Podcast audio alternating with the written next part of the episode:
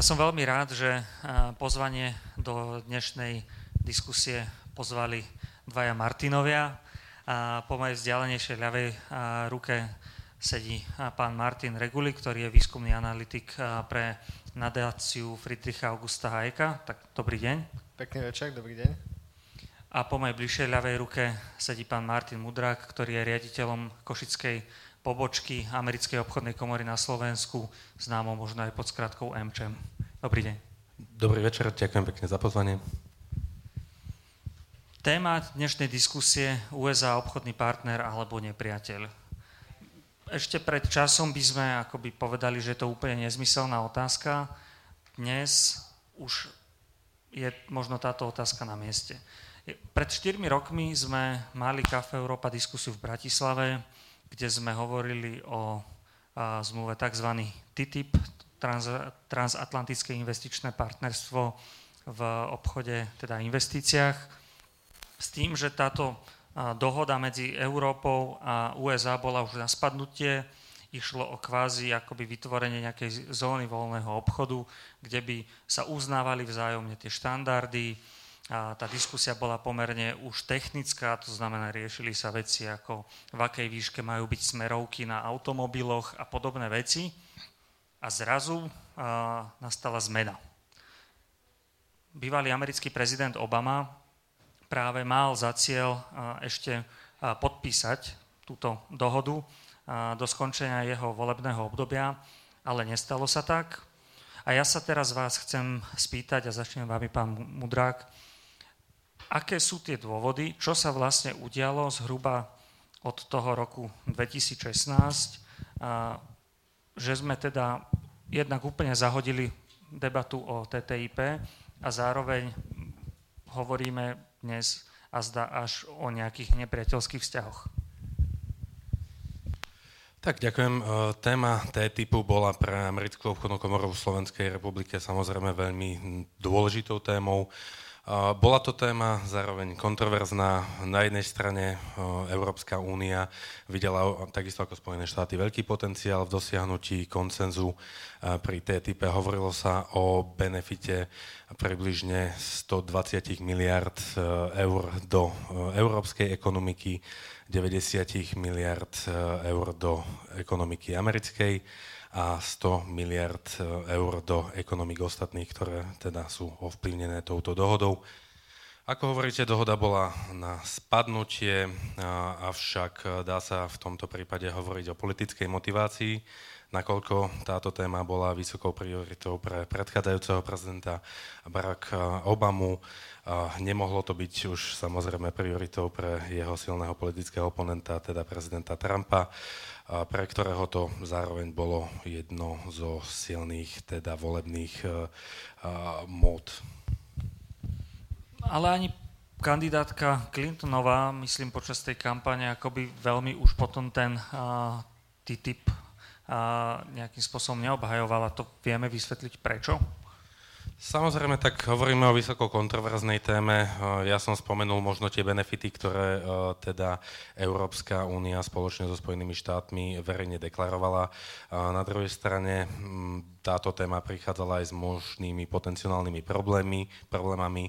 Hovorilo sa teda o vzájomnej automatickej certifikácii, čo mohlo naopak viesť k teda poklese, dajme tomu, kvality dovážaných produktov a dováženého jedla zo strany Spojených štátov smerom do, Ameri- do Európskej únie, kde tieto štandardy, či už zdravotné alebo hygienické, boli nastavené o mnoho vyššie. A toto je pravda? Lebo akoby ten argument sa objavoval pomerne často, ale predstavitelia hovorili, že to pravda nie je, to, že to vlastne naše štandardy európske budú prenesené do Ameriky. Čiže dnes už priznávate, že vlastne ten TTIP mal takéhoto trojského konia ja, ja teda hovorím samozrejme o tých obavách, ktoré prichádzali s týmto T-typom. Osobne nie som úplne presvedčený, že takáto vec by Európskej únii hrozila a vôbec, či by to teda bolo vítané. Bola tu takisto veľká obava. Na jednej strane sa hovorilo o vytvorení obrovského počta pracovných miest, ktoré prirodzene s rastom ekonomiky prichádza. Na druhej strane sa hovorilo o nejakej nepriaznivej výhode konkurenčnej, ktorá by na jednej či na druhej strane mohla pri rôznych odvetviach nastať a to zase bola opäť kontroverzná téma, o ktorej sme mohli či už na strane európskej alebo na strane americkej často počuť. Pán Reguli, vy ako v zásade ekonomický analytik sa ako dívate na ten stav? Boli tie dôvody v zásade tieto, že tá dohoda bola politicky alebo teda mohla byť ekonomicky nevýhodná, alebo, alebo vnímate, že možno uh, sú aj nejaké iné motivácie uh, za tým, prečo vlastne tá, tá dohoda bola napokon odmietnutá? Tak uh, proti tejto dohode existovali na oboch stranách Atlantiku zaujímavé skupiny, ktoré boli proti nej a šírili v podstate informácie o tom, prečo táto dohoda nie je vhodná alebo je dokonca škodlivá. Uh, ako ekonóm a dokonca ako aj analytik poviem, že myslím si, že akákoľvek dohoda o voľnom obchode, ktorá rozšíruje blok krajín, ktoré spolu môžu obchodovať, je pozitívna, je v podstate tzv. win-win situation, že obidve strany získavajú. Ale ako to neznamená, že nie sú tam skupiny, ktoré tým tratia. A v kontexte toho, e, ako funguje európska a americká ekonomika, boli by tam zaujímavé skupiny práve v tých odvetiach, ktoré sú slabšie na americkej alebo európskej strane, ktoré by určite trátili touto dohodou. To sú, to sú aké skupiny napríklad? Uh, či už sa bavíme o polnohospodároch, napríklad v Európe, ktorá je tradične silná zaujímavá skupina, uh, bavíme sa o mm, ja to nazvem strašením uh, geneticky modifikovanými organizmami a potravinami. Bavíme sa o spomínaných možno nižších štandardoch pestovaných produktov alebo teda chovanej hydiny a, a, a inej eh, polnohospodárskej produkcie, že vždy tam boli dávané argumenty, prečo ten voľný obchod môže škodiť, ale práve tým sa snažili ako tie, keby tieto skupiny prekričať to, že oni budú tratiť a nie bežný spotrebiteľ. A práve v tomto smere um, to, čo ste spomenuli z hľadiska aj toho, ako v kampanii sa začala diskusia, tak na začiatku a neviem presne, či to bol presný citát, ale uh, Hillary Clintonová ako kandidátka demokratov povedala niečo v zmysle o tedy TPP, čo bolo Trans-Pacific Partnership, že to je niečo ako gold standard alebo zlatý štandard z hľadiska obchodnej dohody, alebo teda dohody o voľnom obchode.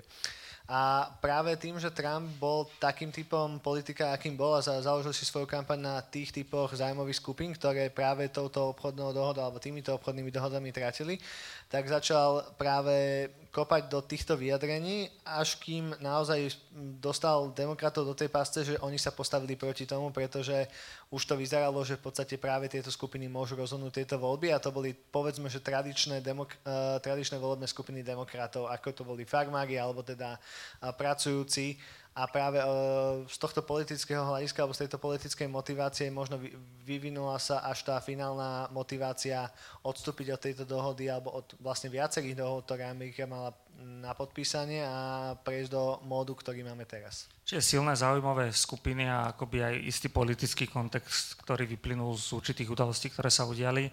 A stalo sa, teda TTIP nebol prijatý. Mm, nastúpil prezident Trump, a on, teda nielen, že sme si povedali, že nejdeme to akoby prehlbovať, lebo budú naši farmári a baníci a podobne mm, chudobní, ale prišiel až s takým protekcionizmom a začal hovoriť o zavádzaní cieľ dovozných ocel, hliník. Takisto sa diskutuje v posledných týždňoch aj na Slovensku o, o dovoze na automobily, o dovozných clách na automobily bolo toto akoby potrebné, alebo možno aj boli to iba prázdne vyhlásenia, čo z toho reálne sa naplnilo?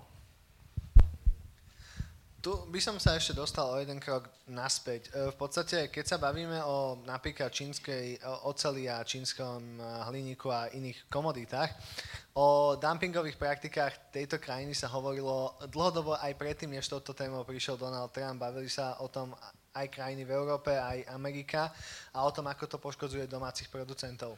Uh, práve tu si myslím, že Donald Trump uh, využil tento strach na to, aby to skombinoval práve so snahou o, domácu, o podporu domácej produkcie práve týchto typov komodít v Amerike, a kde sa jedna, alebo kde ide práve najmä o tie oblasti alebo tie štáty, ktoré sa volajú tzv. Rust Belt State, čiže štáty ako Ohio, Pennsylvania, Michigan, Wisconsin, ktoré práve politicky získal Donald Trump vo voľbách a pokúsil sa ako keby uh, pretaviť túto politickú podporu alebo odviačiť sa na tú politickú podporu opatreniami, ktoré by podporili práve tieto štáty. Myslím si, že práve z tohto hľadiska sa snažil ísť po takých, by som povedal, možno populárnych témach, ktoré možno rezonovali u ľudí, že Čína sa správa dumpingovo. A, a to sú témy, o ktorých sa môžeme baviť dlhodobejšie. Odpoveď je, alebo tá skutočná otázka je, či je odpovedou na túto prax uh, politika cieľ a ako sa s touto praxou vysporiadať. Avšak on, on sa vlastne ako keby zahral na tú strunu a prišiel s politikou toho najjednoduchšieho politického ťahu, ktorý môže politik spraviť. Chcel, chcel uh, nechať zaviesť tlo. Je to možné dnes, lebo o tom takisto sa popísalo veľa článkov, že už od toho 48., kedy bola podpísaná zmluva na skrátka tarify a, a obchod, aj neskôr vznikla Svetová obchodná organizácia, že akoby tieto inštitúcie by ani nemali umožňovať niečo také, ako zaviesť cla, tak ako to mohol urobiť. Clá, clá v rámci zahraničného obchodu fungujú naprieč krajinami, uh, má ich Európska únia, má ich Amerika, má, má ich Čína a v podstate uh, sú sami o sebe ako keby uh, brzdou alebo teda nejakou prekážkou pre fungovanie bežného voľného obchodu vo svete. Uh, treba sa pozrieť na to, vlastne ako ktorá krajina uh, uplatňuje tieto clá. A pokiaľ sa pozrieme, tak Amerika v tomto bola reálne donedávna veľmi, veľmi dobrou krajinou na medzinárodný obchod, lebo reálne dovozné clá boli na úrovni okolo 2% a to nie som si istý, či podľa niektorých zdrojov boli ako v priemere ešte nižšie, a, ale okolo 2% povedzme. Európska únia má tieto dovozné clá, pokiaľ som správne pozeral čísla, okolo 3%, niektoré krajiny ako Kanada alebo Austrália mierne vyššie, ako keď sa berú priemerné clá alebo priemerný dopad na, na obchod. Uh, krajiny to samozrejme zavádzajú na oblasti, kde sami majú pocit, že potrebujú chrániť vnútornú spotrebu alebo vnútornú výrobu, alebo naopak, keď potrebujú podporiť ľudí uh, takéto povedzme to inak, ekonomický nacionalizmus, ktorý je veľmi taký typický a zaužívaný aj v rámci krajín Európskej únie. Kupujte slovenské výrobky, kupujte európske, buy American alebo American made. To je v podstate uh, podpora in, iným spôsobom vlastne obísť to, čo by človeku diktovali vlastne nejakého trhové princípy a zamerať sa na to, že preferovať to, čo je doma vyrobené, hoci to ekonomicky nedáva veľmi zmysel. A tu sa dostávame aj do tej politiky cieľ, Čiže vrátim sa k tomu, tá politika cieľ je možná, krajiny to robia a treba proti tomu bojovať, ale treba povedať, že to druhú časť tej, tej rovnice a to druhá časť tej rovnice sú uh, dotácie, ktoré fungujú povedzme napríklad v Európe na, v, v oblasti polnohospodárstva a tak ďalej, ktoré sú tá druhá strana, ktorú aj keby teda krajiny niektoré zrušili clá, je to až to zrušenie reálnych dotácií, ktoré by povedlo k tomu, že by uh, tie zahraničné produkty neboli znevýhodňované voči, voči skutočnej domácej výrobe. Pán Mutrak, vy ste chceli reagovať? Áno, ďakujem. Ja by som teda uh, chcel doplniť, že tá cesta tých tarifov, je to veľmi otázne, či toto je práve tá cesta k úspechu. O tom, že e, Čína má nejaké nekalé e, teda praktiky obchodovania.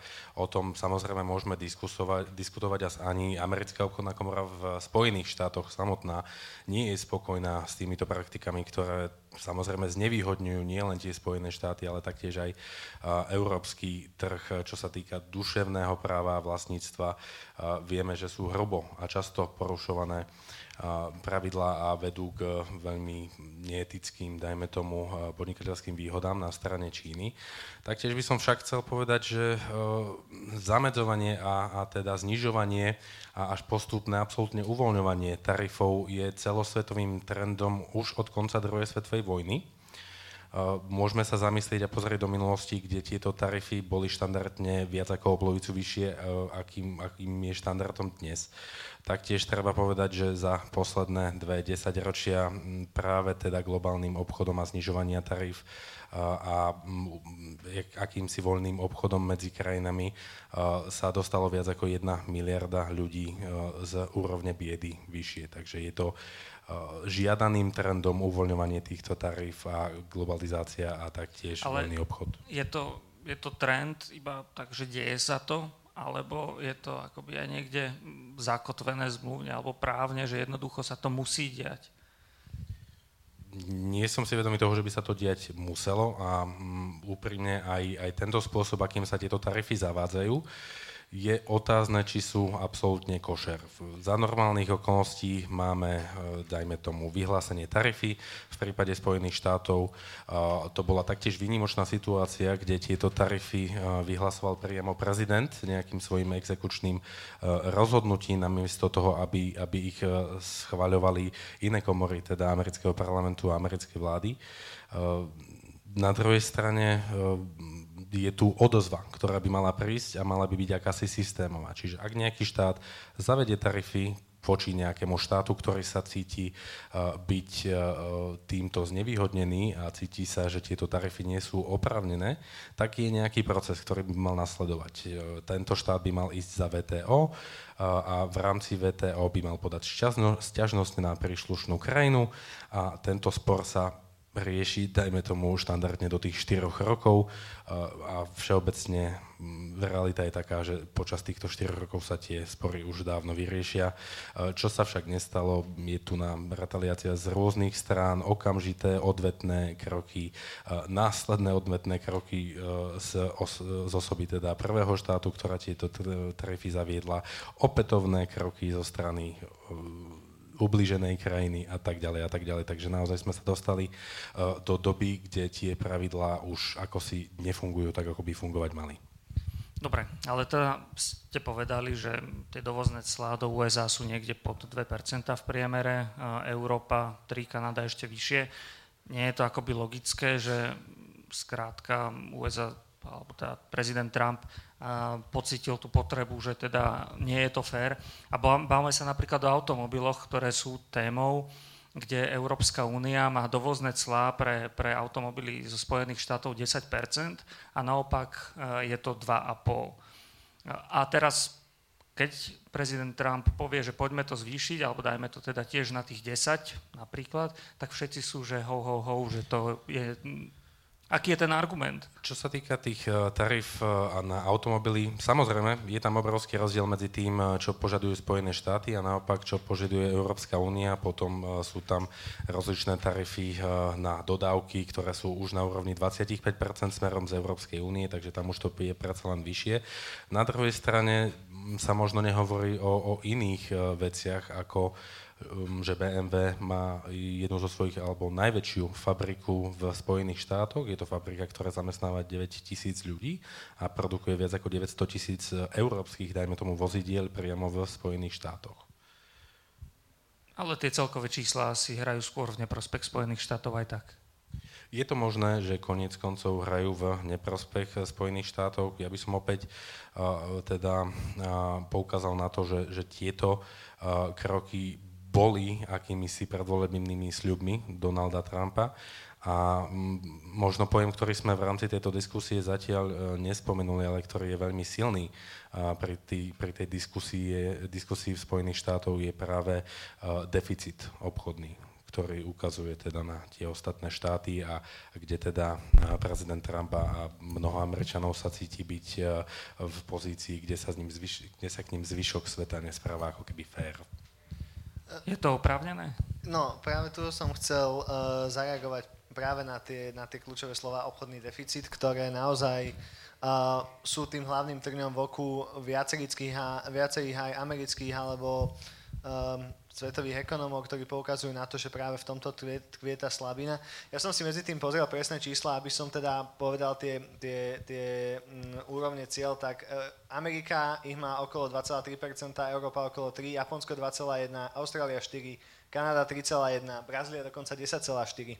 Čiže bavíme sa o tom svete, kde naozaj krajiny sa správajú ochrane voči svojim, e, voči konkurentom a podporujú domácich producentov to, čo je presne americký problém, je, že sa to prejavilo práve v tej podobe, že majú výrazný deficit obchodu voči svetu.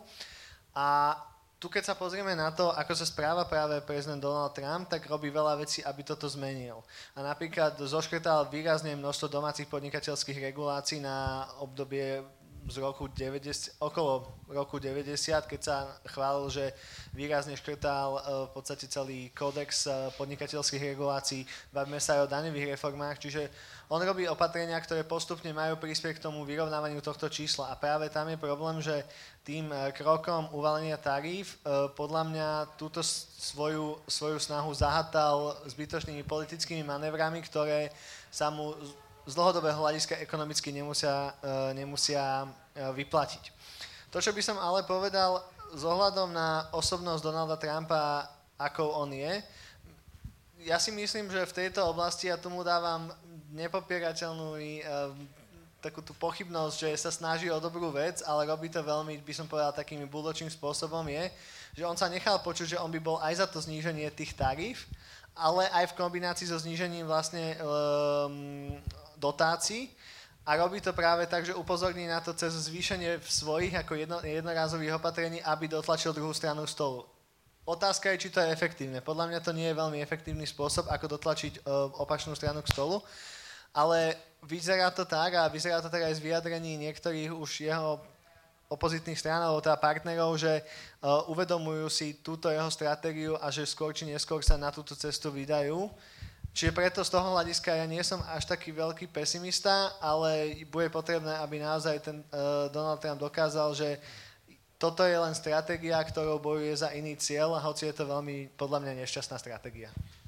Ja by som len teda ešte doplnil, že z pohľadu toho Američana bežného, tak uh, povedzme si na rovinu pojmy ako, ako ten, ten, ten deficit obchodný ľuďom až tak veľa nepovedia, čo im však veľa hovorí a čo oni vnímajú extrémne citlivo práve v, teda v tomto období, je, že im pracovné pozície utekajú do zahraničia.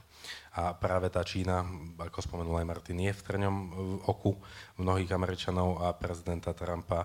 A na druhej strane sa treba zamyslieť aj nad tým, či tieto tarify, či už na oceľ, alebo na hliník, alebo na mnohé ďalšie, ktoré sú momentálne na stole, splňajú tento riešenie otázok vrátenia pracovných miest do Spojených štátov a ak splňajú, či v dlhodobom trende, alebo je to len krátkodobým plátaním. Pán Reguli v zásade povedal, že, že teda akoby verí v, tak, verí v taký nejaký dobrý úmysel prezidenta Trumpa v tom, v tom finále, a, avšak zatiaľ teda na ten pohľad možno neveriaceho to nepôsobí príliš tak, že by teda tam naozaj bola snaha smierovať tie vzťahy, aj keď dostaneme sa k tým udalostiam počas leta, že napokon akoby sa ten vzťah pomerne umiernil. Avšak aj Filip sa pýta na ten, na ten horší scenár. A síce pokiaľ by teda nastala tá obchodná vojna z USA, čiže to neustále reakcia, zvyšovanie cieľ, taríf a tak ďalej, či vieme povedať, možno jednak pre koho by to dopadlo horšie, možno na základe tých ekonomických ukazovateľov, ktoré máme dnes, alebo komu by to uškodilo viac, ale teda tá otázka je skôr taká opačná, že, že čo najlepšie toto môže priniesť Európskej únii a prípadne aj čo najhoršie, čiže obidva, tak pán Mudrak. Prezident Trump sa hneď v úvode tohto celého chaosu vyjadril veľmi zaujímavo a to bolo tweetom, kde povedal, že obchodné vojny sa vyhrávajú veľmi ľahko a veľmi rýchlo. Ja si dovolím možno s týmto tvrdením nesúhlasiť, pretože nikto nevyhráva pri obchodnej vojne a to je naozaj celosvetovým trendom Obchodná vojna sa dá len prehrať, otázka je, kto ju prehrá viac a kto ju prehrá menej. Obchodná vojna vždy vedie k zníženiu a spomaleniu ekonomického rastu. Pri e, takomto celosvetovom meradle, ako máme možnosť vidieť, kde sa nám začali byť e, dve najväčšie ekonomiky sveta, e, prehráva naozaj celý svet. Čiže aký, akým je najlepším scenárom alebo akým je najlepším výsledkom, ja by som povedal, že, že scenár, kde Čína ústúpi a začne teda prehodnocovať, e, čo si v v tomto momente asi neviem úplne predstaviť e, tie svoje e, neetické a, a do istej miery nekalé obchodné praktiky, praktiky a bude viac dbať na duševné vlastníctvo zvyšného sveta, čo si, ako hovorím, opäť neviem úplne v tomto momente predstaviť. Ale teda toto je dopad takoby toho tretieho hráča Čína, čiže Európe by to nemohlo akoby priniesť nič dobré. Takýto spôsob odizolovania sa obchodu s Amerikou. Možno naštartovanie domácej produkcie vo finále, že by sme menej toho vyvážali, dovážali. Veľmi ťažko povedať, Slovensko nie je krajinou, ktorá eh, dokáže byť sebestačná v rámci tom ekonomickém meradle, takže nemyslím si, že, nám, že by nám akákoľvek takáto vojna uh, mohla pomôcť.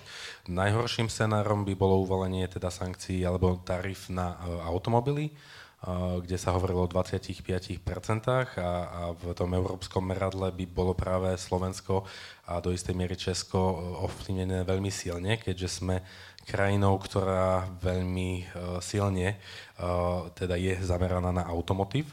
Hovorí sa o strate až nejakých 90 miliónov v rámci ekonomiky, uh, čo by teda nás konkrétne zabolelo.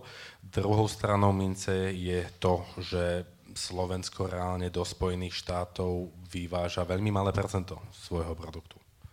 No ale pri tých automobiloch, myslím, je to pri Volkswagene konkrétne som pozeral nejakú štatistiku, 20% automobilov vyrobených vo fabrike v Bratislave ide práve na americký trh, takže tých by to asi zabolelo pomerne významne. Áno, to samozrejme určite, ale možno je uh, ten scenár trošku temnejší ako, ako reálny výsledok. A reguli existuje víťaz obchodnej vojny? Možno jedine ten, kto sa do nej nezapojí. Uh, tu chcem poukázať na to, že naozaj, ako povedal pán Mudrák, neexistuje víťaz, ktorý by uh, sa do, do tejto obchodnej vojny zapájal úplne z jednoduchého hľadiska, pretože aj keby sme na začiatku mohli naštartovať nejakú domácu produkciu, uh, obchod má byť výhodný preto, že dáva možnosť ľuďom, ktorí vedia niečo vyrobiť lacnejšie a kvalitnejšie, predať to inde, kde to lacnejšie a kvalitnejšie vyrobiť nevedia. Preto potrebujeme obchodovať s Amerikou, rovnako ako potrebujeme obchodovať s Čínou, ako potrebujeme obchodovať s inými krajinami. A práve v tomto je akékoľvek vytváranie bariér a nejaké naháňanie domácej produkcie len eh, taký, by som povedal, eh, je to falošná ilúzia, ktorá skôr či neskôr narazí na realitu. A treba sa prvom rade spýtať na to, pre koho sa robí obchodná politika. Obchodná politika sa nemá robiť pre výrobcov, nemá sa robiť pre predajcov, nemá sa robiť pre dodávateľov, má sa robiť pre konzumentov. A samotný uh, ten, ktorý je najviac ovplyvnený akoukoľvek obchodnou vojnou je konzument, pretože buď bude mať menší výber, alebo za vyššie ceny, alebo neefektívnejších výrobcov, alebo bude mať uh, horšie kritéria, podľa ktorých si môže vyberať. Čiže v každom prípade uh, krajiny, ktoré sa zapájajú do obchodnej vojny, musia pocítiť negatívne, uh, negatívne dopady. Otázkou potom je naozaj len to, či uh, nejaký ten nacionalistický duch bude vedieť ľudí uchlacholiť, že je to pre nejaké národné dobro a to je práve to, čo by mohlo uh, krajiny udržať v tomto móde, je nejaká v úvodzovkách národná hrdosť alebo v podstate nejaká, nejaká príslušnosť tomu, že toto, čo robí vláda je dobré, pretože to pomáha chrániť nás, čo je veľmi krátkozraké samozrejme.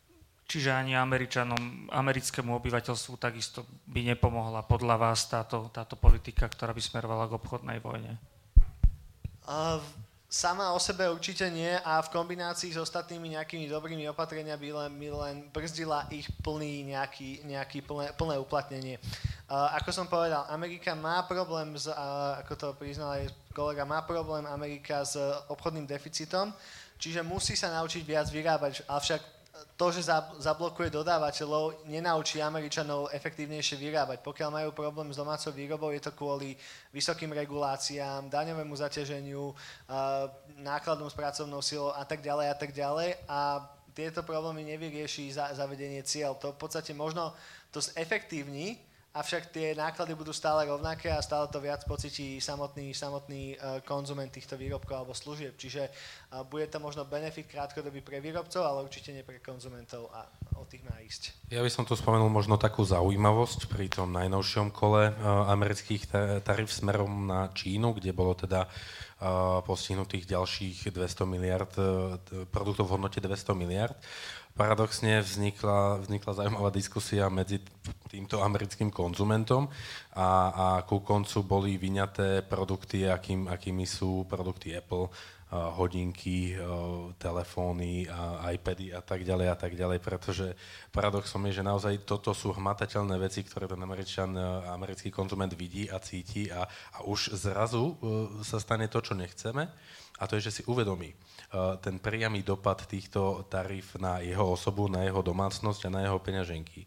Treba tiež povedať, že opäť aj ja túto možno vec spomínam častejšie, ale, ale naozaj treba ju využiť v tejto diskusii, pretože tá politická diskusia, tá politická motivácia, ktorá vedie možno prezidenta Trumpa smerom k týmto krokom, je spojená aj s nadchádzajúcimi a veľmi rýchlo sa blížiacimi midterm selections v Spojených štátoch, štátoch, kde teda existuje veľké riziko práve pre republikánov a prezidenta, že uh, tú moc v Spojených štátoch stratia.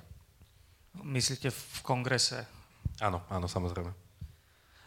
Máme tu ďalšiu otázku v slajde, ktorá sa presne ešte dotýka tejto témy a možných dôsledkov obchodnej vojny a priamo na Slovensko. Anonym sa teda pýta, keďže aj zastupujete americkú obchodnú komoru, zrejme máte akoby aj nejaké, nejaké dáta o tom, či je vlastne USA dôležitý obchodný partner aj priamo pre Slovensko, prípadne či vieme nejakým spôsobom kvantifikovať tie, tie investície americké, ktoré, ktoré, sú na Slovensku, ktoré sa na Slovensku nachádzajú a ktoré by v prípade teda možno akoby vytvorenia tej bariéry tu neboli. Určite áno, ten investičný objem Spojených štátov momentálne prítomný na Slovensku sa veľmi zhruba dá pomenovať 4,5 miliardami eur. To hovoríme teda o americkom kapitále existujúcom na Slovensku. Ako sa nás to však môže dotknúť a nakoľko z USA reálne obchodujeme, to je už otázka iná, iného charakteru. Ja z osobnej skúsenosti a z komunikácie, teda či už s našimi americkými členmi, a, alebo s e, diskusiou s rôznymi organizáciami, ktoré sa taktiež touto problematikou zaoberajú, ten trend alebo ten strach nie je až taký veľký pretože my reálne so Spojenými štátmi uh, neobchodujeme až, až v takom uh, rozsahu, respektíve uh, produkty vyrobené na Slovensku, či už americkými teda spoločnosťami, smerujú na trh európsky, nie na trh Spojených štátov. A pokiaľ tam smerujú, tak z celoslovenského hľadiska v malom objeme. A kto, povedzme, z Európskej únie by, by najviac utrpel m, takýmto zhoršením? Obchodných vzťahov? Ja osobne si myslím, a to je veľmi aj zaujímavá téma, ktorú sme e, pred touto diskusiou s pánom Regolím načali. E, môj pocit je, okrem teda slabých ekonomík, najzraniteľnejších ekonomík, e, ktoré sú pravdepodobne aj tým najväčším teda zraniteľným faktorom v rámci obchodnej vojny, by to mohlo byť paradoxne, by to mohla byť aj Británia ktorá ale už dlho v tej Európskej únii zrejme nebude, takže toto nás možno teda obide. Oni si zase zoberú to najhoršie z oboch svetov. Teda. A pán Reguli, povedali sme, že teda tá politika Trumpa sa, sa mení mm, pomerne, pomerne tiež často. myslím, že to bolo 15. júla zhruba, kedy obletel internetový svet a obletelo vyjadrenie amerického prezidenta v tom duchu, že v oblastiach obchodu je Amerika a Európa sú vlastne akoby obchodnými nepriateľmi. Mm, zhruba 11 dní na to mm, bolo stretnutie summit Trumpa s predsedom Európskej komisie Junckerom, kde zrazu boli veľmi obaja páni vysmiatí, že teda máme, máme novú dohodu, ktorá je výborná dohoda a ktorá akoby započne tie, tie nové dobré európsko-americké vzťahy. Je toto finálny stav z vášho pohľadu, alebo je za tým znovu nejaký kalkul? A možno ešte by aj ten krok späť, ako čítate vôbec to vyjadrenie Trumpa práve toho 15. júla? Prečo takéto niečo akoby pustil z úst americký prezident? Ja si osobne myslím, že Trumpa treba čítať hlavne ako, ako politika, respektíve ako by som povedal showmana, ktorý chce si ukradnúť ten kúsok svojho mediálneho priestoru vo všetkom, čo robí. A Donald Trump podľa mňa si veľmi dobre... Ja, ja si nemyslím, že Donald Trump je v tomto smere uh, neznalý toho, čo robí. Ja si myslím, že on je veľmi dobre si uvedomuje, čo robí a manipuluje tým presne tak, aby na konci dňa z toho vyšiel v dobrom svetle. A už ten spôsob, ako sa k tomu dostane, uh, môže byť veľmi často škaredý, ale možno práve tomu získava ten, ten priestor v médiách, vďaka ktorým sa mu povedzme darilo tak dobre v kampani. Myslím si, že práve to prvé vyjadrenie, že sú obchodní nepriatelia, bolo také to vyjadrenie, ktorým vedel, že naštartuje svojich oponentov a potom vedel, vedel, že príde zrejme s nejakou už zmierlivejšou tvárou na diskusiu a povie, toto som tým myslel, toto by sme mohli my ponúknuť vám, vy ponúknuť nám a potrasieme si rukou pred kamerami a prídem pred voličov a poviem, dohodol som to a bude to lepšie. No toto hovoríme teraz, ale ja mám pocit, že po tom 15. ako by tú Európu obletelo, všetci sme sa tu začali triasť, že do keľu s tou Amerikou to už bude veľmi zle, tak sme my potom takí hlúpi, že nevieme akoby normálne čítať nejaké vyjednávacie stratégie, lebo takto vy interpretujete, hej, že trošku akoby podkopať toho partnera a potom vyjednať lepšiu pozíciu? Uh, ja si myslím, že myslím si, že sa veľmi jednoducho a veľmi ľahko uh, berie každé slovo prezidenta Trumpa vážne a on s tým ako aj počíta podľa mňa, že sa, že sa postavíme k tomu a, a nebudeme to brať ako keby v podstate nejakú partiu kariet, kde každý blafuje.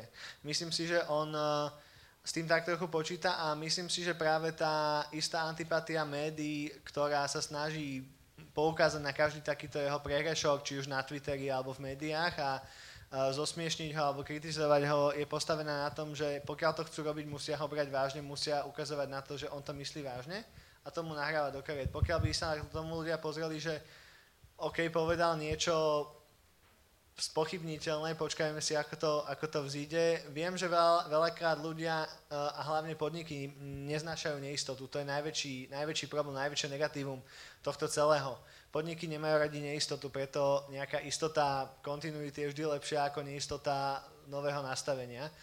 Tak pokiaľ by sa ľudia vedeli cez toto preniesť do istej miery, tak by naozaj vedeli sa pripraviť na to, čo príde ďalej a, a ako bolo spomenuté, blížia sa voľby, blížia sa o menej než dva mesiace a tie voľby budú kľúčové pre republikánov, pretože môžu stratiť nielen Senát, môžu stratiť aj snemovne reprezentantov.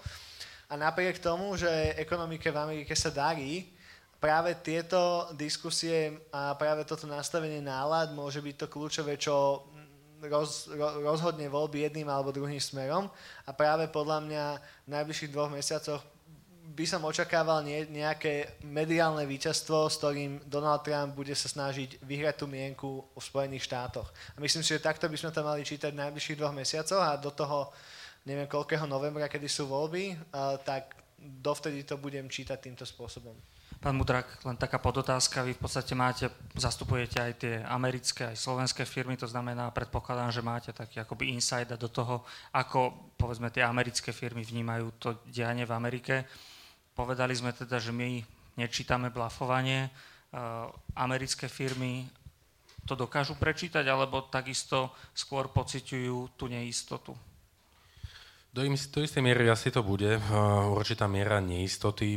Na druhú stranu ja opäť uh, teda uh, zopakujem to, čo som povedal, a to je, že ten vývoj uh, vojny medzi Čínou a medzi Amerikou a teda uh, tarify uvalené na prípadné európske produkty do veľkej miery neovplyvňujú uh, ich teda obchodovanie. Čo by som však chcel vyzdvihnúť je určite to, čo povedal pán Reguli, a to je, že pán prezident Trump vie veľmi dobre manipulovať s verejnou mienkou. A, a práve takéto vyhlásenia typu, že Európska únia je jedným z najväčších nepriateľov Spojených štátov, môže viesť veľmi ľahko a jednoducho k utlmeniu iných tém, ktoré sú, nazvime to diplomaticky, vo veľmi dynamickom svete teda Trumpovho Bieleho domu. Ak, ako náhle sa vysloví takáto veta, tak, tak debata už, už je len o, o tejto vete. Čiže aj z vášho pohľadu je akoby Trump veľmi dobrý stratég. Určite áno, čo sa týka manipulácie verejnej mienky a týchto verejných vyhlásení. To predsa by nikto nemohol ani brať vážne, ako bolo teda aj z európskej strany spomenuté, aby, aby taký partner, akým je uh, Európa spolu s Spojenými štátmi mohli byť navzájom si nejakými nepriateľmi. Ani pri najväčšej vôli teda prezidenta Trumpa nie je možné, aby, aby títo dvaja boli nepriateľa. Tiež by som chcel spomenúť, že čím bol možno, čím bolo to stretnutie s, s Junckerom zaujímavé Trumpa, tam z toho vzýšla taká zaujímavá vec, taký zaujímavý záver, kde sa e, Európska únia zaviazala nakupovať e, soju zo Spojených štátov. No a to bola... To ma tiež prekvapilo, ako v hlavnom prejave zrazu, že máme soju. Áno. Presne tak. No a tam sa treba opäť pozrieť na tie uh, odozvy a, a proti uh, opatrenia zo strany Číny a zo strany sveta smerom na Spojené štáty. Ehm, prezident Trump si podľa mňa veľmi dobre uvedomuje, že tá jeho voličská báza je vo veľkej miere aj, aj v tom takom eh, patriotovi americkom pracujúcej triede, farmároch, eh, baníkoch, eh, výrobcov železa, hutníkoch a tak ďalej a tak ďalej. No a práve táto skupina ľudí, a toto si Čína taktiež veľmi dobre uvedomovala, bola najviac zasiahnutá týmito protiopetreniami zo strany Číny. Čiže tam bol uh, veľký um, dôraz na škodu spáchanom na tom farmárovi. Opäť tie vyhlásenia potom prišli, že, že Čína to robí úplne vedome, cieľenie a naschval, čo samozrejme určite áno, ale práve na tú najcitlivejšiu zložku voličku, ktorá mohla sa teda proti republikánom v tej chvíli obratiť. Takže toto bola podľa mňa zaujímavá stratégia a silné ESO zo strany tohto stretnutia silné sú na druhej strane, keď som si k tomu pozeral nejaké podklady, že konkrétne čo sa soje týka, tak Európska únia dnes už ani nemá dovozné cla. Čiže v podstate ako legislatívne sa nič nemení a jediné je možno to, že budeme nejakým diskurzom akoby stimulovať Európanov, že viac nakupujte soju. Tak toto je teda to, čo stačilo? Zdá sa, že to môže do istej miery tlmiť uh, teda nárast tých tarif smerom zo z Číny. Čiže opäť skôr možno taká komunikačná hra. Určite, podľa mňa určite. Pán Reguli, teda tá dohoda podľa vás mala nejaký prínos iný než komunikačný? Možno... A možno ešte podotázka, dokedy, no. pardon, a do, akoby dokedy môžeme očakávať, že tento stav veselý a bude, bude pokračovať. Takisto máme ako tú otázku, v slajde, že v akom časom horizonte sa podľa vás tá negatívna situácia s slami vôbec ukončí, tak možno aj tá podotázka je už teda ukončená? Um, myslím si, že um, ako neočakávam, že najmä v kontexte toho, že blíži sa volebný cyklus a blíži sa voľby, uh, že Donald Trump sa bude púšťať do nejakých takýchto významných rizikových stratégií takto blízko a myslím si, že aj on si uvedomuje, že potrebuje prezentovať víťazstva viac než nejaké súboje práve teraz.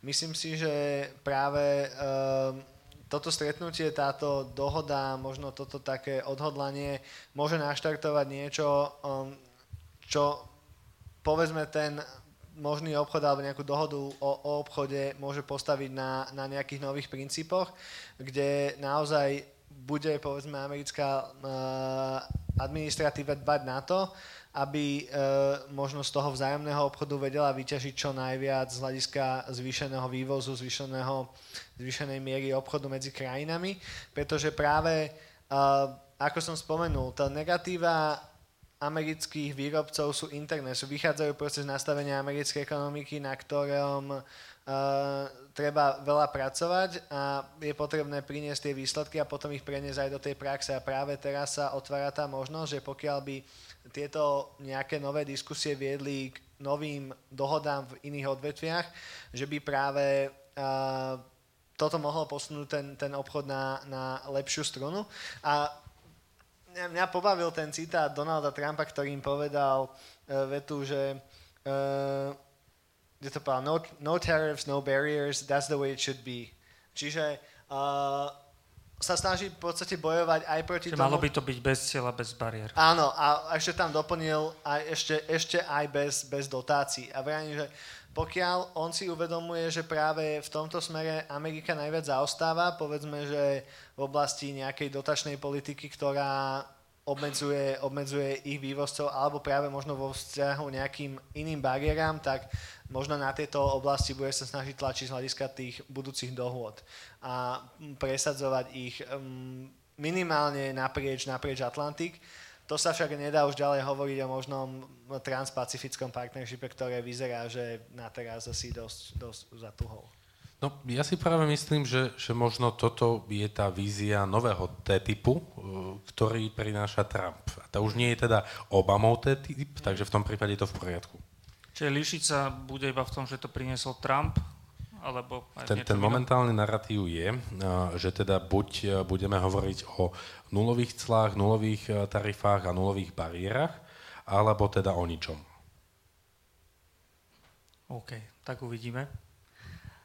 Máme zhruba polovicu diskusie za sebou a ja by som rád dal priestor takisto našim divákom tu v sále. Vidím tu jednu ruku, vzadu, vzadu druhú. Ja vás poprosím, stačí, keď sa predstavíte krstným menom, pán Sabol, a, a zároveň, aby sme nás teda mohli zaradiť do Takže, toho žrebovania. Miroslav Sabol, e, trošku mám pechle mechle na Unii, mám EU login tiež. E, bavíme sa o Trumpovej politike to je ďalší prezident, ktorý buď to vyhrá, alebo to prehrá. Ale e, samotná dohoda typ bola tvorená na, bola vlastne tá protikampaň geneticky modifikované e, plodiny a tak. To boli tie hoaxy, pričom niektoré škodliviny sa tam aj preukázali, ale konkrétne v látkach. Ale najväčší problém toho celého bol so smernicami, ktoré Únia má v platnosti. Napríklad, my keď chceme doviesť Chevroletik a nesplňa tú emisnú kvotu, tak ten je vlastne ten predajca aj odberateľ je na tom dosť Takže jedna vec, nedohodli sa na spoločnej stratégii implementácie úvod, ako keby tej legislatívy, to bol prvý kameň úrazu. Druhý kameň úrazu, ten hoax s týmito už iba vyvrcholenie tej krízy, pretože si musíme povedať na rovinu, že FED, doslova aj bankový dozor tam doslova zlyhal, lebo keď už začnete každému predávať poistky, aj s hypotékami, to ani na to nemá, tak e, proste urobíte bublinu s bublinou.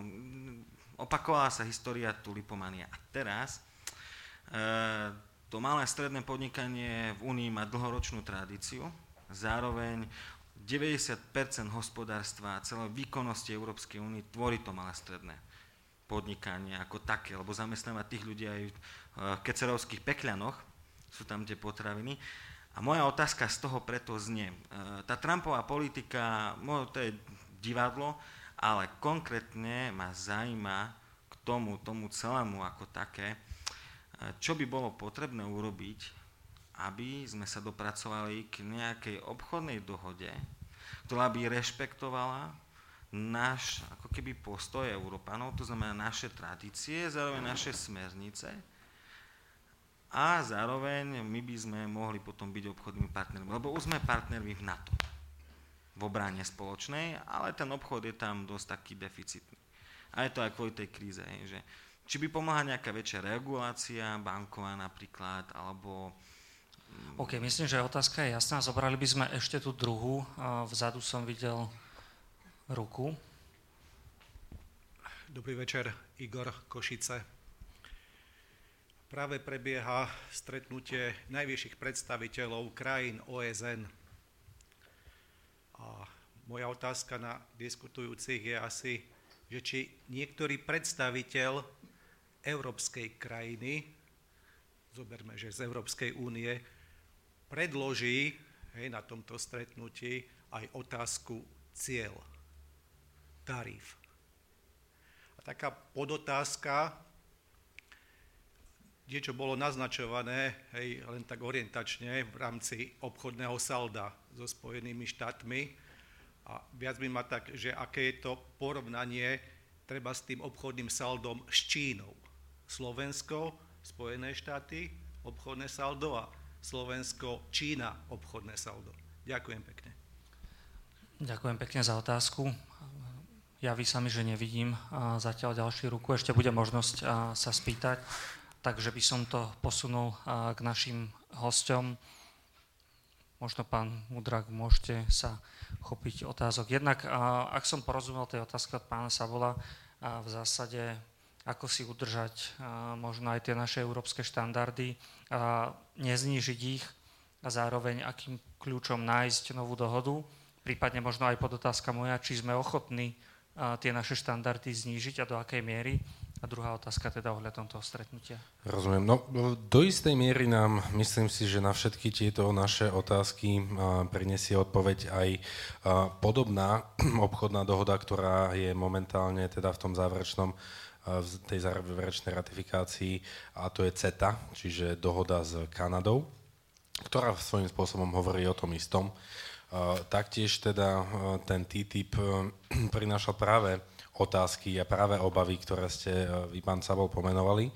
To znamená, hovorilo sa o deregulácii bankovníctva, hovorilo sa o teda ohrození um, životného prostredia a o, o teda podpore najmä tých najväčších e, podnikov, uh, ktoré by mohli narušiť či už tie tradície, alebo ten teda uh, ekosystém a ekonomiku daných štátov a vytvoriť nejakú konkurenčnú výhodu. Je to veľmi zaujímavá otázka. My na jednej strane vidíme momentálne zavedenú zónu voľného obchodu s Japonskom, tam takéto obavy paradoxne spomenuté neboli. Čiže myslím si, že odpovedou bude naozaj počkať a pozrieť sa na to, ako, ako sa tento uh, ako sa táto dohoda, či už s Japonskom alebo s Kanadou, uh, teda ukáže. Na, naozaj vám neviem v tejto chvíli odpovedať. Čiže povedzme tie dohody aj s Kanadou, s Japonskom, uh, ako boli prijaté, tak sú práve v tej forme, že tie naše štandardy neboli znížené, alebo teda aspoň je to zatiaľ tak komunikované? Zatiaľ teda sa to tak zdá. Ono určite tými voľnými e, zónami obchodu prichádzajú cudzí elementy. Tomu sa nevieme vyhnúť, tie elementy tak či onak už sú tu. E, ja neviem, či máme pocit, že možno tých amerických spoločností na Slovensku zatiaľ sme ich nevideli, alebo prichádzame s nimi do kontaktu samozrejme každý deň. Sú súčasťou teda života na Slovensku už aj dnes a naozaj, ako som spomenul, ten eh, investičný objem, objem v hodnote 4,5 miliardy, eh, verím, že určite viac ovplyvnil krajinu a ekonomiku pozitívne ako negatívne. Samozrejme, že s tým sú spojené aj nejaké rizika, ale koniec koncov znižovanie tarif, ako som už spomenul aj predtým, dosiaľ uh, historicky vždycky viedlo k zlepšovaniu ekonomických pomerov na svete. Pán Reguli, možno prípadne aj k tej prvej otázke a potom, či je znižovanie štandardov a tak, akým spôsobom dosiahnu novú dohodu. A potom teda aj k tej druhej, či sa povedzme otázka uh, znižovania cieľ rieši aj na pôde OSN. Um, tak e, k tej prvej otázke ja si myslím, že um, ja, ja v tomto smere cítim rovnakú, rovnakú takú tú, rovnaké nutkanie ako pri téme domácich regulácií. Uh, ako náhle sa diskutuje o európskych reguláciách, treba sa pozerať na ne uh, aj po tom, čo boli prijaté, za akými boli prijatými očaká- s akými očakávaniami boli prijaté tieto regulácie, aké reálne výsledky dosiahli a či ich je potreba naozaj ďalej mať, alebo či sú naozaj zbytočné a povedzme zaťažujúce. Pokiaľ uvidíme, že nejaké takéto regulácie sa dostanú do konfliktu pri dohadovaní obchodnej dohody s Kanadou, z USA alebo s Japonskom, vždy je potrebné sa k tomu postaviť takým istým spôsobom, že či naozaj Európska únia týmito e, reguláciami dosiahla tú ochranu e, tých e, zájmových skupín alebo životného prostredia, ktorú si od toho slubovala.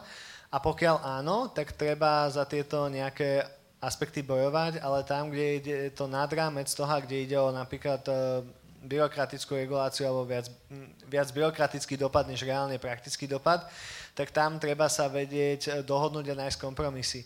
Myslím si, že práve uh, tieto dohody, ktoré už sú teda minimálne na spadnutie ako Japonsko a, a Kanada, poukážu na to, že kde sú tieto obavy opodstatnené a kde sú práve naopak možno zbytočné a možno, možno mm, nepotrebné pretože viac sú, viac sú strašením než reálnym, reálnym uh, rizikom z hľadiska dopadu povedzme na životné prostredie.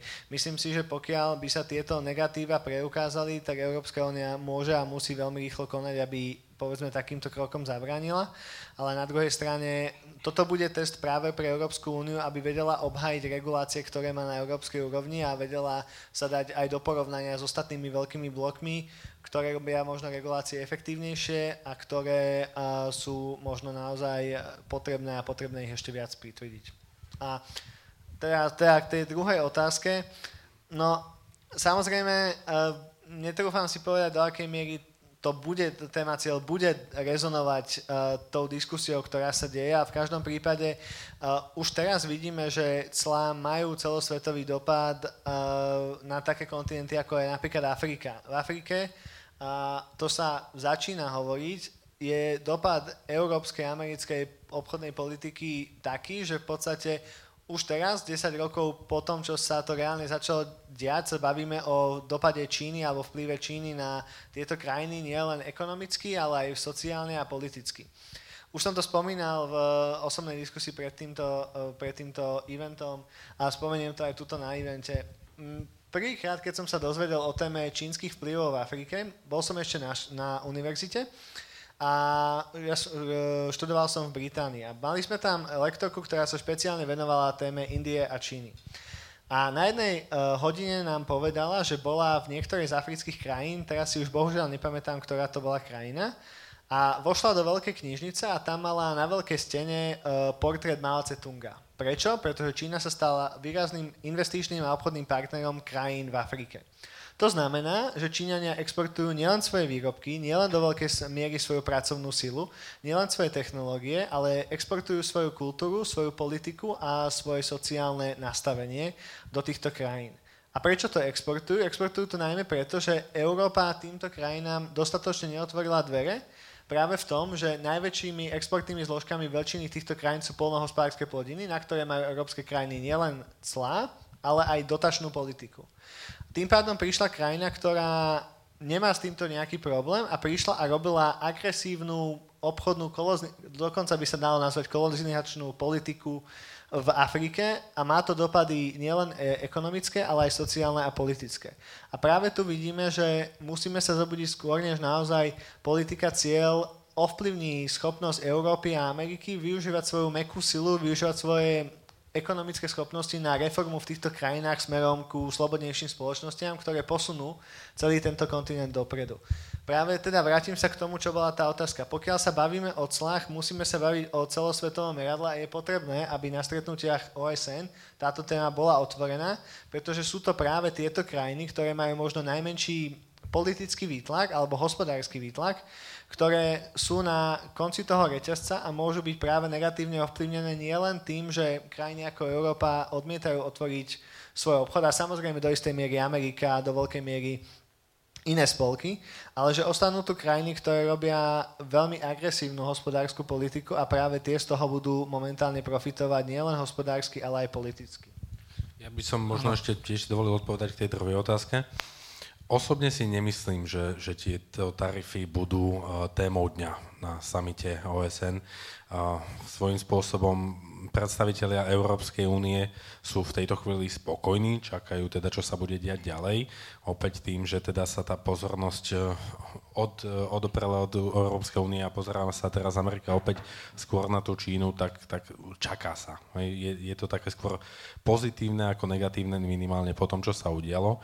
Na druhej strane tu máme veľmi aktuálne e, témy, stále Rohingyovia v Myanmare, ktorí sa opäť e, skloňujú na každom kroku. E, máme tu momentálne opäť humanitnú krízu v Číne, kde teda sa hovorí o, o rôznych pracovných alebo táboroch, ktoré sa vytvárajú pre moslimské menšiny v Číne. Máme tu stále horúcu otázku Iránu, Ko- Severnej Koreji a e, samozrejme taktiež Sýrie, takže ja som presvedčený o tom, že skôr toto spoločne s rastúcim plivom nielen e, Číny v Afrike a v Oceánii, ale taktiež najnovšie už aj Ruskej teda federácie smerom na tú Afriku. Pán Reguli, vy ste, vy ste práve teda vniesli otázku tej Afriky, tak len tak veľmi krátko. Zhruba dva týždne dozadu keď mal predseda Európskej komisie Juncker svoj prejav, kde, kde teda mm, do veľkej miery akoby načrtol viacero vízií, že čo ešte by Európa mala robiť. Zaznelo tam práve, že sa musí zmeniť akoby vzťah k Afrike, s tým, že už nebudeme to vnímať ako tú humanitárnu pomoc, že im teda háčeme baličky s jedlom, ale forma nejakého investičného partnerstva, to znamená podpora podnikania, budovanie podnikov a tak ďalej. Že toto je to opatrenie, ktoré teraz Európa zdá sa začína teda tiež robiť, zrejme 10 rokov po tom, čo vy ste študovali a videli ste tam už teda toho Mao Tse-tunga. Myslíte si teda, ale pochopil som z vášho výroku, že to v zásade nie je dostatočné. Akoby takéto opatrenia, e, pokiaľ, pokiaľ chceme akoby nejak sekundovať Číne, čo sa týka tohto kultúrneho a možno aj ekonomického vplyvu na najväčší kontinent. Tak samozrejme, i v súčasnosti to najviac, čo môžeme poskytnúť Afrike a africkým krajinám, je správať sa k tým ako k partnerom. Do veľkej miery je naozaj toto partnerstvo budované cez rešpekt a rešpekt budovaný cez obchod. Pokiaľ krajiny, ktoré sú v, v našom poviem, že okolí, pretože naozaj Afrika nie je vzdialená tak ďaleko, čo vidíme aj cez migračné toky, cez migračnú krízu. Pokiaľ sa krajinám, ktoré sú na juh od Talianska budeme správať, e, by som povedal, z hľadiska mocenskej pozície, ktorú navyše nevieme ani využiť vlastne vo svoj prospech, lebo nevieme využiť a to bohatstvo tých krajín, ktoré by nám mohli vzájomným obchodom poskytnúť, tak naozaj tie krajiny sa dostávajú do pozície, že sú odovzdané tým krajinám, ktoré externe prídu, ako prišla Čína. Tým pádom ja vítam vyjadrenia pána Junckera v tom, že Afrika sa musí stať v podstate partnerom investičným a obchodným, avšak je potrebné naozaj robiť túto politiku oveľa rýchlejšie a oveľa efektívnejšie práve preto, že historicky európska politika a tom, čo bola Európska únia najefektívnejšia, je cez politiku nejaký, nejakého vlastného rozširovania. Videli sme to cez uh, snahu o demokratizáciu krajín na Balkáne, cez uh, Strednú Európu, cez podstate rozširovanie na Slovensko, Polsko a uh, veľké rozšírenie v roku 2004, kde naozaj uh, spolu s vzájomným obchodom priniesli do týchto krajín aj nejakú tú politickú reformu, politické, politickú stabilizáciu. Pri krajinách v Afrike túto páku samozrejme Európska únia nemala a mám pocit, že práve to, že nemala ten modus fungovania pre tieto tretie krajiny nastavený, tak v podstate tam tým smerom bola málo ambiciozná a hlavne málo aktívna aj v tom, v tom ohľade, že mala nejakú... Ale aby sme už do tej Afriky príliš No, no. Už by som sa asi posunul späť aj k tým, k tým otázkám, ak vás teda môžem Jasné. prerušiť, možno iba taká malá podotázka, čo mi práve vyplýva z toho, čo ste už povedali, že teda nesprávame sa my akoby k tej Afrike podobne ako USA ku nám, že hovoríme, že buďme partneri, ale zároveň clá a takto. Myslím si, že um do, do istej miery, ako nechcem to dávať na, na rovnakú úroveň, že správame sa k Afrike ako uh, USA ku nám. Správame sa v každom prípade... Dlho, Alebo ešte horšie teda. Uh, správame sa ak tak asi trochu horšie a správame sa hlavne neperspektívne, lebo ten vzťah sa nevybudoval s krajinami, ktoré sú naozaj na blízkom, blízkom okolí Európy práve preto, že e, do veľkej miery sa nedbalo na to vybudovanie vzájomného obchodu práve aj z dôvodov nejakej tej vnútornej ochrany trhu, o ktorej sme sa bavili. Čiže, aby som to zhrnul, Afrika potrebuje našu pozornosť práve preto, že tá pozornosť, ktorú teraz dostáva od Číny, bude mať veľmi ďaleko siahle následky práve aj možno z hľadiska toho politického rozvoja, ktorý by prišiel s tou liberalizáciou, ktorej dávno mohla poskytnúť uh, Európa ako taká. Čiže z tohto hľadiska je to krok, vítam ho, ale mal by prísť s ďalším nejakým balíčkom alebo programom, ktorý treba schváliť. Ja by som len dodal, že teda izolačná uh, politika momentálna Spojených štátov opäť len podporuje tieto teda snahy uh, Ruska a Číny o nejaké mocenské boje v tomto regióne a v mnohých ďalších. Páni, rýchla otázka na vás oboch. Sú to aj otázky v slajdu aj v tom duchu, že teda či už je tá kríza EU-USA akoby zažehnaná a či teda už smerujeme k tým lepším zajtrajškom v európsko-amerických obchodných vzťahoch. Váš názor, či už teda pôjdeme len hore, alebo áno, nie? Um, ja si myslím, že tá samotná história posledných dvoch rokov, ak to tak môžem nazvať, európsko-amerických vzťahov sa uh, vyvíjala okolo niekoľkých trecích ploch. Obchod bola len jedna z nich. Nesmieme zabúdať na Parížskú dohodu o klimatických zmenách, od ktorej Trump odstúpil. Nesmieme zabúdať na ďalšie iné politické možno vyjadrenia Donalda Trumpa proti uh, takému tradičnému alebo doterajšiemu fungovaniu vzájomných vzťahov. Chcem veriť, že uh, a tento obchod bude tým prvým kameňom, na ktorom sa tie nové vzťahy vybudujú. Avšak uvedomujem si, že pokiaľ uh, funguje alebo trvá táto administratíva americkej vlády alebo americká teda vláda ako taká, tak uh, tie vzťahy budú, budú veľmi pomaly sa zlepšovať, budú sa zlepšovať napriek týmto ďalším tre, trecím plochám, ktoré stále fungujú a bude závisieť len od dvoch strán, ako budú ochotné uh, prehliadnúť tie Twitterové konta a pozerať sa na to, čo si môžeme vzájomne ponúknuť. Pán Mudrak, smerujeme už k lepším vzťahom? Ja si myslím, že áno. Um, ako sme spomenuli, sú tu určite uh, rôzne veci, s ktorými sa, v ktorých sa nezhodneme, či už je to otázka uh, Iránu, uh, či je to otázka teda parížského dohovoru, otázka tarif a toho izola, tej izolačnej politiky. Napriek tomu však je momentálne ten trend pozitívny. Musíme si taktiež počkať aj na nadchádzajúce voľby v Spojených štátoch, ktoré naozaj môžu zmeniť tú politiku veľmi výrazne. Ale, ale ja osobne som presvedčený, že a to je asi aj odpoveď na tú otázku, či je teda USA obchodným partnerom alebo nepriateľom. USA musí a vždy bude obchodným partnerom. Čiže trochu optimistickejšia odpoveď. Pán Reguli viac váhal pri tom jednom slove. Každopádne pôsobí stále na mňa ako, že také, že verím a dúfame, že to tak bude a musí to tak byť, ale ako nie sme si tým istí. Čo je teda logické vzhľadom na ten vývoj, ktorý sa udial.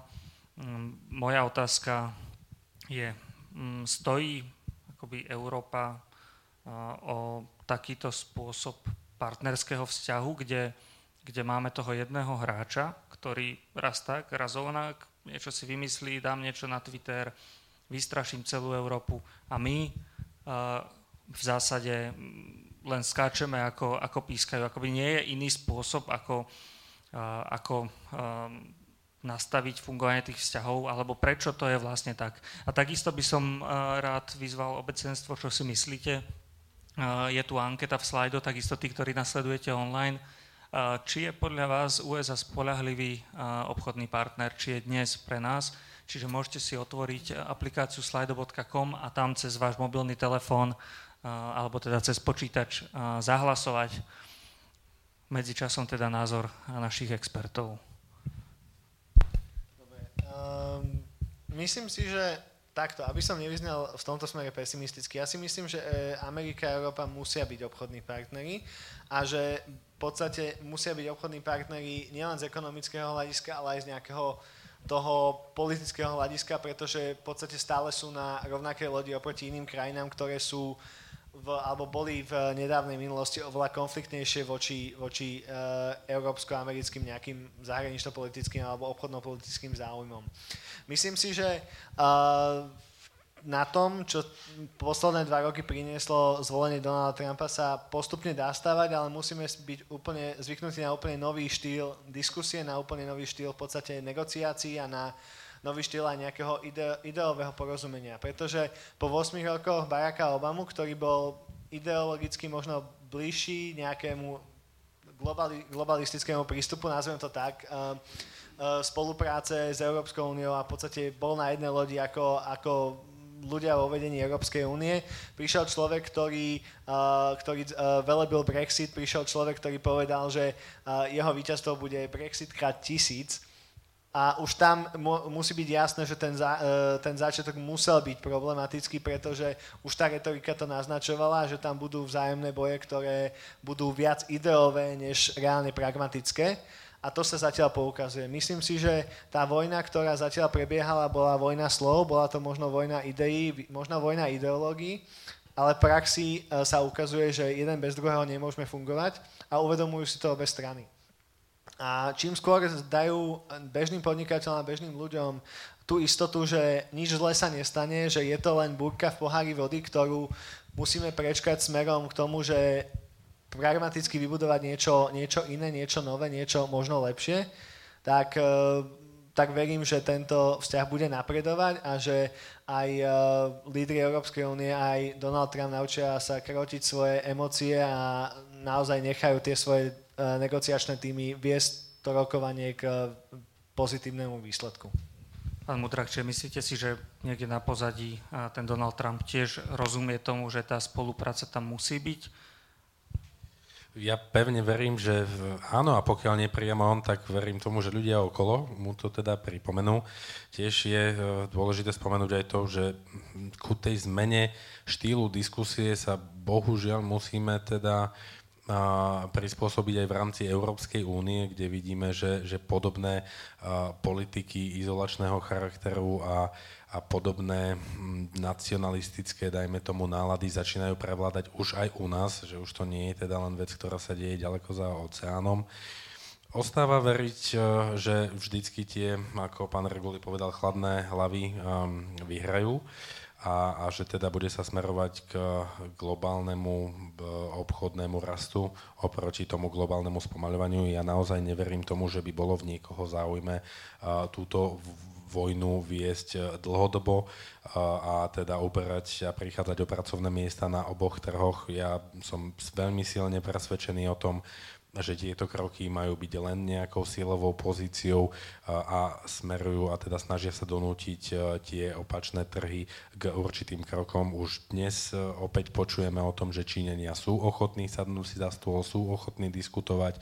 Na druhou stranu bodaj by neboli, tá munícia im pomaličky dochádza. Samozrejme, Čína má aj iné nástroje, e, aj iné zbranie v tejto obchodnej vojne ako uvalovania tarif, pretože hovorili sme o deficite obchodnom tento deficit e, svojím spôsobom už, už na tej čínskej strane e, bol plne využitý, samozrejme tým, že, že o mnoho viac e, tých čínskych produktov a väčší objem prichádza do Spojených štátov, tak tá americká strana má viac nábojov na to, na čo vie všetko uvaliť sankcie.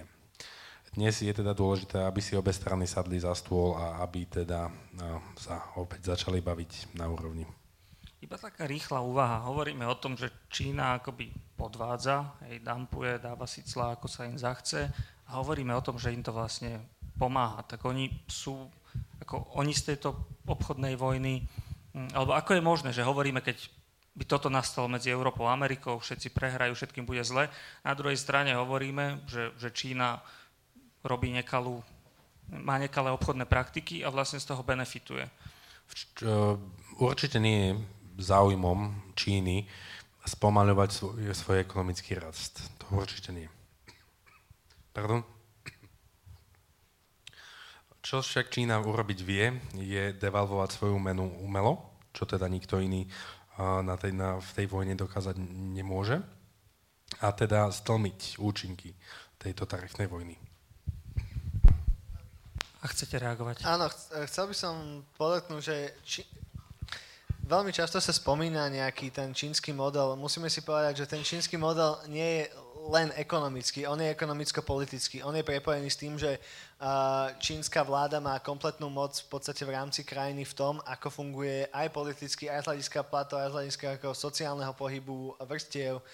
Čiže to, čo v Číne funguje, funguje len v úvodzovkách, funguje len preto, že to je stále nejaká poškodzujúca politika, ktorej negatívne dopady interne vedia stlmiť. A to, čo sa pre nich možno neskôr objaví vo výhodnejšom svetle, je, že ničia svoju konkurenciu a stávajú sa v istom smere, kontrolu, kontrolujú, alebo tými vedúcimi hráčmi na trhu sa stávajú. Čiže v tomto smere nebavíme sa o tom, že Číne to, v Číne to funguje, bavíme sa, že v Číne to e, vychádza v niektorých špecifických ich záujmoch, ale aj za cenu toho, že nedávajú alebo že nútia svoje obyvateľstvo cítiť dopady tie, ktoré by e, inak to obyvateľstvo buď nebolo ochotné zvládať, alebo by proste proti tomu nejakým spôsobom sa snažilo protestovať. Čiže myslím si, že ten čínsky model, nakoľko veľa ľudí sa ako keby ním chcelo nechať inšpirovať, je veľmi v tomto smere aj nebezpečný a hlavne skrýva nejaké, by som povedal, um, tie nášlapné míny alebo tie, tie body, ktoré často nevidíme a tie dopady práve na to obyvateľstvo cez devalváciu, cez uh, aj povedzme uh, veľmi prísnu nejakú podnikateľskú politiku, ktorá presadzuje, ktorú na prvý pohľad nevidíme, ale ona tam skrytá v skutočnosti je. Máme zhruba posledných 10 minút, ja by som sa ešte raz obratil smerom k obecenstvu, či má ešte niekto konkrétnu otázku, prípadne komentár, s ktorou by sa chcel zapojiť do dnešnej diskusie. Tu vidím pána. Ak vás môžem poprosiť krstným menom sa. Dobrý deň, Tomáš. Ja som ma teraz prišiel, trošku som meškal a tak ďalej.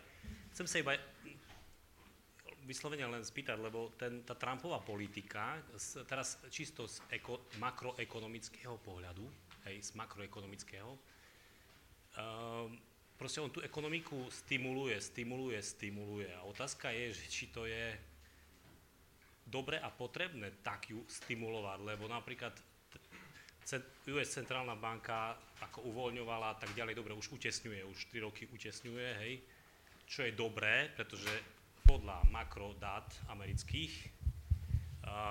Nezamestnanosť je historicky najnižšia a tak ďalej. Ekonomika ide na plný, plný, plné, plné otačky, lebo tak to je. Hej. A indikátory aj predvojové ukazujú, keď sa pozrieme spätne HDP a tak ďalej. A on napriek tomu, že Fed uvoľňoval, dobre, už utesňuje, len to utesňovanie je veľmi jemné, teraz zajtra vlastne zdvihnú sadzby ďalší krát, hej, decembri ďalší krát, hej, čiže sa to zdvíha už. OK, Európa zaostáva asi 2-3 roky a CDBčka 3 roky, ale chcem sa spýtať, že on vlastne do toho ohňa prilieva, do ekonomiky, do toho ohňa prilieva ďalšie stimuly ďalšie uvoľnil teraz e, dáne, hej, to znamená americké firmy, e, úplne detaily neviem, ale viem, že tie korporátne firmy veľké korporácie sú schopné teraz vlastne repatriovať kapitál späť Čiže otázka je, akoby, či tieto opatrenia nie sú napokon škodlivé pre americký uh, Ako, obchod? Že či z krátkodobého pohľadu je to akože fajn, vystimulujem, ten oheň bude ešte viac horieť, ešte viac horieť, ale zase na druhej strane sa zhoršuje napríklad parametre typu dlh, hej, korpo, e, teda dlh nie korporátny, ale verejný dlh, public debt, hej, ktorý bol, ja neviem, 9 biliónov a teraz je pred 10 rokmi, teraz už je 19, 20, tu už asi sa ani nepočíta že vlastne potom, keď bude, príde, ten ekonomický cyklus má nejaký, proste trvá to nejaký počet rokov, hej, konjunktúra, recesia, vždy sa to opakuje, aj teraz sa to bude opakovať, takisto príde kríza dlhová,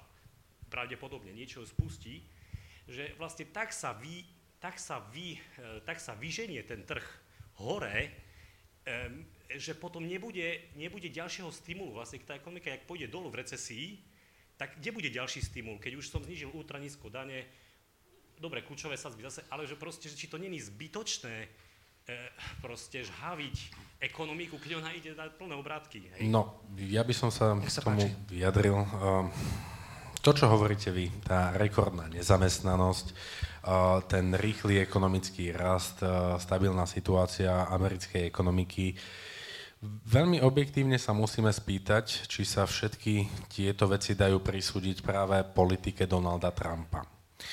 Tento trend e, totiž existoval už pred jeho nastúpením do administratívy a, a tá Amerika naozaj mala výborne to našliapané. Teraz ako nebudeme vyzdvihovať e, prezidenta Obamu, to nie je môjim cieľom. Realitou však je, že tento rast tu bol už predtým. Stimuly, o ktorých hovoríme my tu, to je veľmi e, zaujímavá téma, pretože tam sa Veľmi často teraz spomína deregulácia, hej, opäť ohrozenie toho životného prostredia, zmenšovanie sa rôznych prírodných rezervácií na úkor nejakých ropných teda vedení. Ropovodov samozrejme obnovuje sa ťažba uhlia, obnovuje sa, otvárajú sa opäť železierne a tak ďalej a tak ďalej. Či tieto kroky vedú k dlhodobému zlepšeniu, to je naozaj diskutabilné. Či teda majú mať krátkodobý politický efekt, pravdepodobne aj to, áno. A to, čo sa, dialo, to, čo sa udialo zlé, tieto tarify, dopad ich na ekonomiku, tie zatiaľ nevidíme. Hej, keď si aj všimnite, tie trhy sú veľmi vlažné, či už v Európe alebo v Spojených štátoch, azijské trošičku boli zaskočené, ale, ale všeobecne sa tie trhy nezbláznili zo všetkých týchto krokov. Čakali by sme o mnoho väčší dopad uh, na, na tie burzy. Oni, oni ak si túto obchodnú vojnu neberú vážne. Či je to práve to, čo sme spomínali dnes, že, že, že prekukli hej, tie trhy, túto politiku, že, že nie je zámerom uh, viesť to dlhodobo, to je takisto veľmi zaujímavou otázkou. Ja si myslím, že, že tie negatíva začnú pociťovať v Spojených štátoch niekde na mm, prelome toho 2019. a, a, a pokračujúc do ďalšieho roka a tam sa ukáže reálne, či sa spomalí tá ekonomika a je to vysoko pravdepodobné, že áno, že, že tú ekonomiku to zasiahne všetky tieto kroky a aj to, čo ste vymenovali vy. Pán Reguli, krátka reakcia ja som veľmi rád, že možno môžem prvýkrát nesúhlasiť v istom smere. Teda ani nie, že nesúhlasiť, skôr možno zamerať moju odpoveď iným spôsobom na to, čo sa pýtal uh, pán riečník uh, v otázke. Uh, myslím si, že treba rozlišovať dve veci. Poprvé treba rozlišovať to, že americká ekonomika od krízy, ktorá bola 2008-2009, v podstate podkračovala politikou veľmi veľkého uvoľňovania úrokových sadzieb a v podstate monetárnym uvoľňovaním. Toto si myslím, že nebolo veľmi šťastné. Ja si práve myslím, že tam mala prísť nejaká tá, nejaké to, nejaký ten škrt, ktorý by bol síce rázny, možno bolestivejší 1-2 roky, ale očistil by tú ekonomiku od toho, čo je tam zle. Myslím si, že toto sa nestalo. Myslím si, že v ekonomike ako také je stále veľa vecí, ktoré fungujú len vďaka týmto uvoľneným ekonomickým podmienkam a preto to uťahovanie prichádza veľmi pomaly. Tam si myslím, že ak je niekde dôvod na najbližšiu krízu, tak je to práve v tomto základe, ktorý americká ekonomika bohužiaľ má, ktorý nevyriešil ani prezident Trump, keď prišiel, pretože tieto škrty by boli naozaj ekonomicky možno bolestivé a možno aj politicky nákladné pre ňo. Teda nie možno, ale určite áno. Potom prišiel Donald Trump a začal robiť opatrenia, ktoré reálne ekonomike pomáhajú. V podstate upravil daňové zaťaženie a nemôžeme sa baviť o nejakom extrémnom znížení, keď pre uh, bežných ako zamestnancov, pre fyzické osoby najvyššia miera daňového zaťaženia je 37% a pre firmy to je tuším na 21%, ktorá bola daná korporátna daň, čiže dane, ktoré na slovenský štandard nie sú veľmi nízke, hlavne keď sa bavíme o tom, že u nás sa robil veľký povyk z toho, keď sa išla rušiť rovná daň a nastaviť sa dve sádzby. V Amerike týchto sádzb je okolo 6, alebo no, 6 vyzerá tak. Čiže bavíme sa o tom, že Donald Trump začal robiť opatrenia, ktoré som aj ja spomínal, tá znižovanie podnikateľských regulácií, daňové opatrenia, podpora podnikateľov, v podstate reálne reformy, ktoré robila jeho administratíva, ktoré pomáhali tej ekonomike.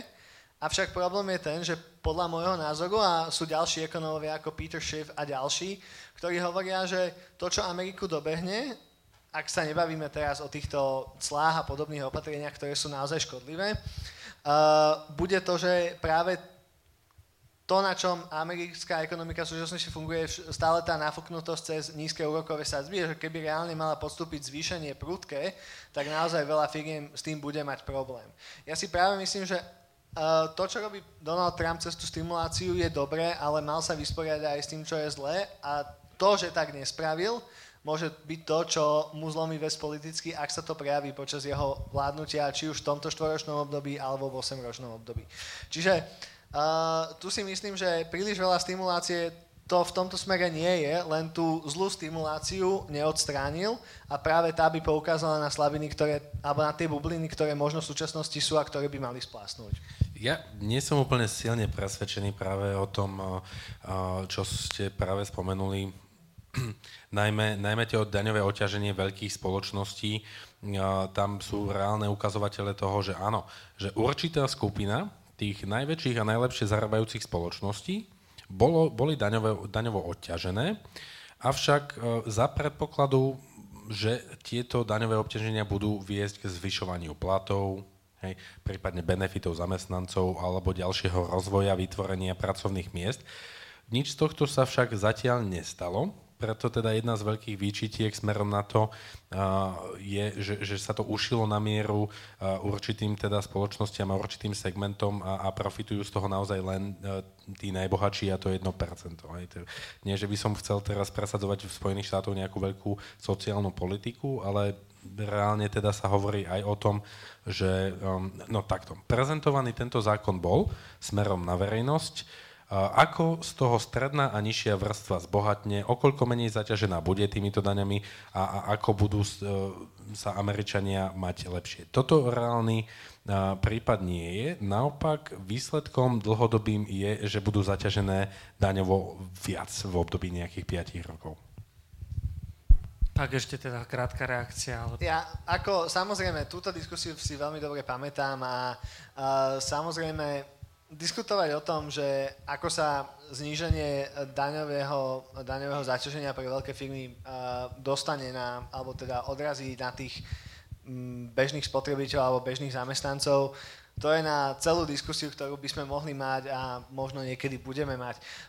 Ja som len poukazoval na to, že v podstate v tej ekonomike existujú dva druhy stimulov a treba v nich rozlišovať a samozrejme môžeme sa baviť o nastavení daňovej politiky a stále podľa môjho názoru a podľa môjho nejakého presvedčenia je tá americká ďaleko od toho, čo najbolo zavedené na Slovensku, napríklad v Amerike o flat tax, teda o rovnej daní, nehovorí takmer nikto to si musíme uvedomiť, že na Slovensku sme z hľadiska tohto nastavenia mentálneho nejakého príprav, pripravenosti na túto tému oveľa ďalej než Amerika. Čiže Amerika napriek tomu svojmu imidžu je v tomto smere veľmi progresívne nastavená. Z môjho hľadiska, alebo na moju, na moju chuť až príliš, ale to je na inú diskusiu. Ja som sa snažil len poukázať na to, že to stimulovanie ekonomiky a môže byť robené dobre a napriek tomu môže byť podkopané inými štruktúrálnymi nedostatkami tej ekonomiky, ale ako samozrejme vítam nesúhlas a vítam ho ako priestor na prípadnú ďalšiu diskusiu. Tak možno po skončení tejto diskusie bude ešte priestor uh, nejaký čas diskutovať uh, aj o konkrétnych opatreniach, ktoré zaviedol teda prezident Trump. Ja by som ešte chcel poprosiť kolegov, aby, aby vrátili nazad výsledky tej ankety, ktorú sme mali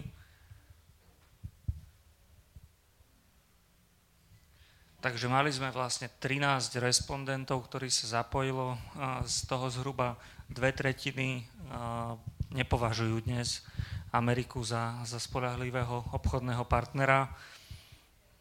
Myslím, že je to relatívne pochopiteľný výsledok, napriek tomu, že teda vy ste obaja skôr tak akoby už optimistickejšie naladený. Ja mám trošku obavu, že či tá otázka možno, e, nie že by bola zle položená, ale že či ľudia možno nevnímali tú pozíciu Spojených štátov momentálne, či je teda dnes USA spolahlivým politickým partnerom, lebo to je zase na inú diskusiu. Čo sa týka toho obchodu, Zatiaľ aj napriek teda krokom, ktorí boli vedené uh, zo strany administratívy Bieleho domu, nás osobne ani Európsku úniu to, to silne nezasiahlo, ani neovplyvní. Chcete krátko reagovať k výsledkom ankety? A, ako povedal uh, kolega, neprekvapilo ma to. Je, to. je to pochopiteľné v diskusii a v situácii, v akej sme, je to pochopiteľné možno aj kvôli osobnosti Donalda Trumpa.